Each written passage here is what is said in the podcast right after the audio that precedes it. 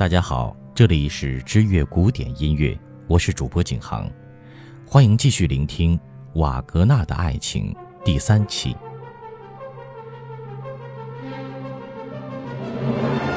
然而，在今后的日子里，即便她的丈夫在艺术领域光芒万丈，可自己一次都不曾沐浴到丈夫的光辉。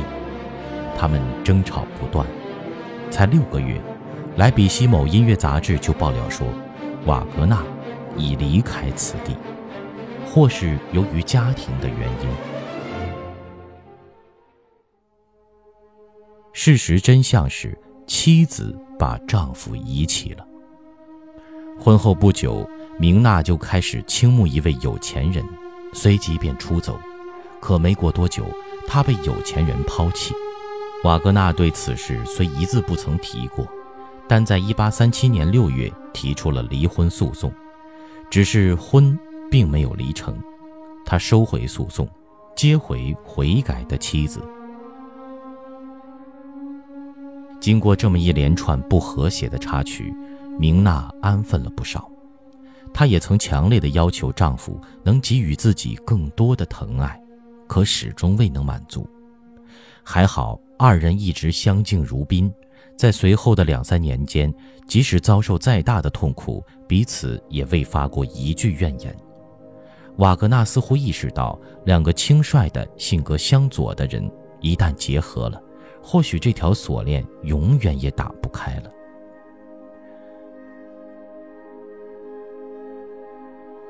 随后，瓦格纳一家暂居俄国里加，在1839年又迁居到巴黎的郊外。在那里一直住到一八四二年，这是瓦格纳一生中最落魄的时段，穷得没鞋子穿，只能困在家里，买不起最便宜的剃刀，邋遢的像个被进化论抛弃的可怜虫，时常饥肠辘辘地望着空无一物的餐桌发呆。在他的自传中，还有更凄凉的描述。一天。我们走到贫穷的尽头，真的是身无分文呐。很早我便奔出屋子，步行到巴黎。我根本没钱买票坐车。我一直盼望着，即便是能弄到五个法郎也好啊。在巴黎的街头，我游荡了一整天，直到黄昏。我只能空手而归，不得不照原样步行回家。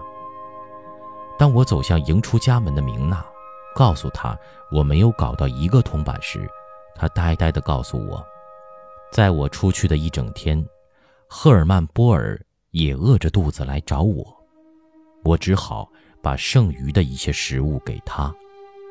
而和我们同住的布里克斯，也是一早去巴黎找熟人求助，也是一事无成，空手而归。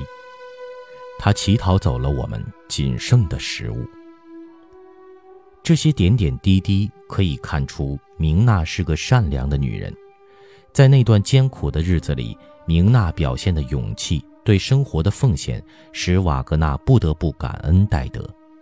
不难理解，多年之后，当得知明娜去世的消息，瓦格纳为何会痛彻心扉。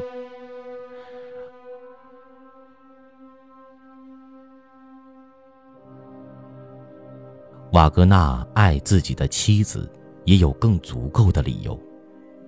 一八四八年革命爆发后，瓦格纳被卷入漩涡。明娜为了使丈夫免受牢狱之苦，一次又一次地向萨基兹尼的法院请愿，赦免丈夫的罪。经过不懈努力，终于如愿以偿。诸如此类的事还有很多。他跟朋友说，妻子。也曾是个美丽的女灵，时常面带笑容，毫无怨言地亲自烹调洗衣，在看到丈夫不顺利时，尽力的节俭，自愿忍受贫乏。家中断炊时，当掉自己心爱的珠宝，热情地伺候失意的丈夫。她是我的守护天使。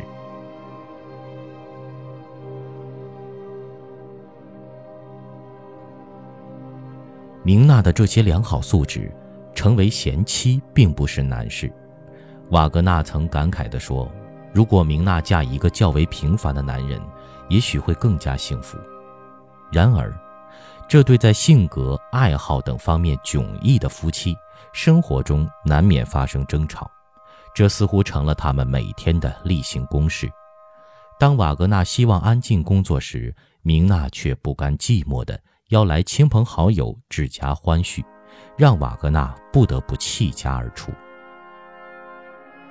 瓦格纳把对妻子不满归咎于彼此之间存在显著教养上的差异。其实很长时间了，明娜只是一个虚有其名的妻子，二人只在用餐时见面，而且这么多年来，他们都不曾有自己的孩子。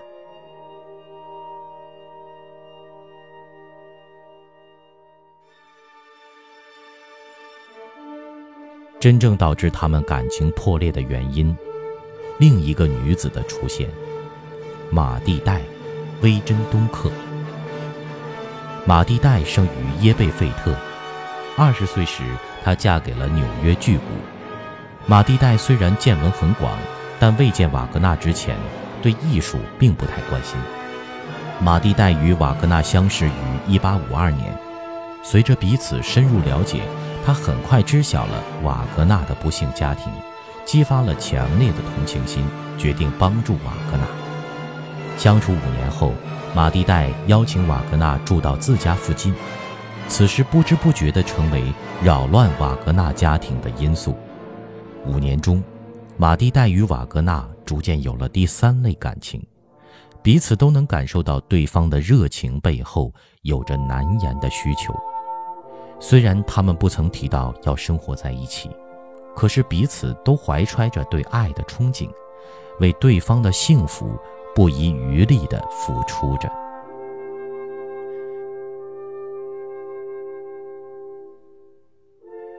非常感谢您的收听，我们今天知乐古典音乐为您分享的瓦格纳的爱情第三期就为您播讲到这里了。如果你喜欢知乐古典音乐为您分享的故事，您可以关注微信公众账号或新浪微博“知乐古典音乐”，我们会在那里守候您的到来。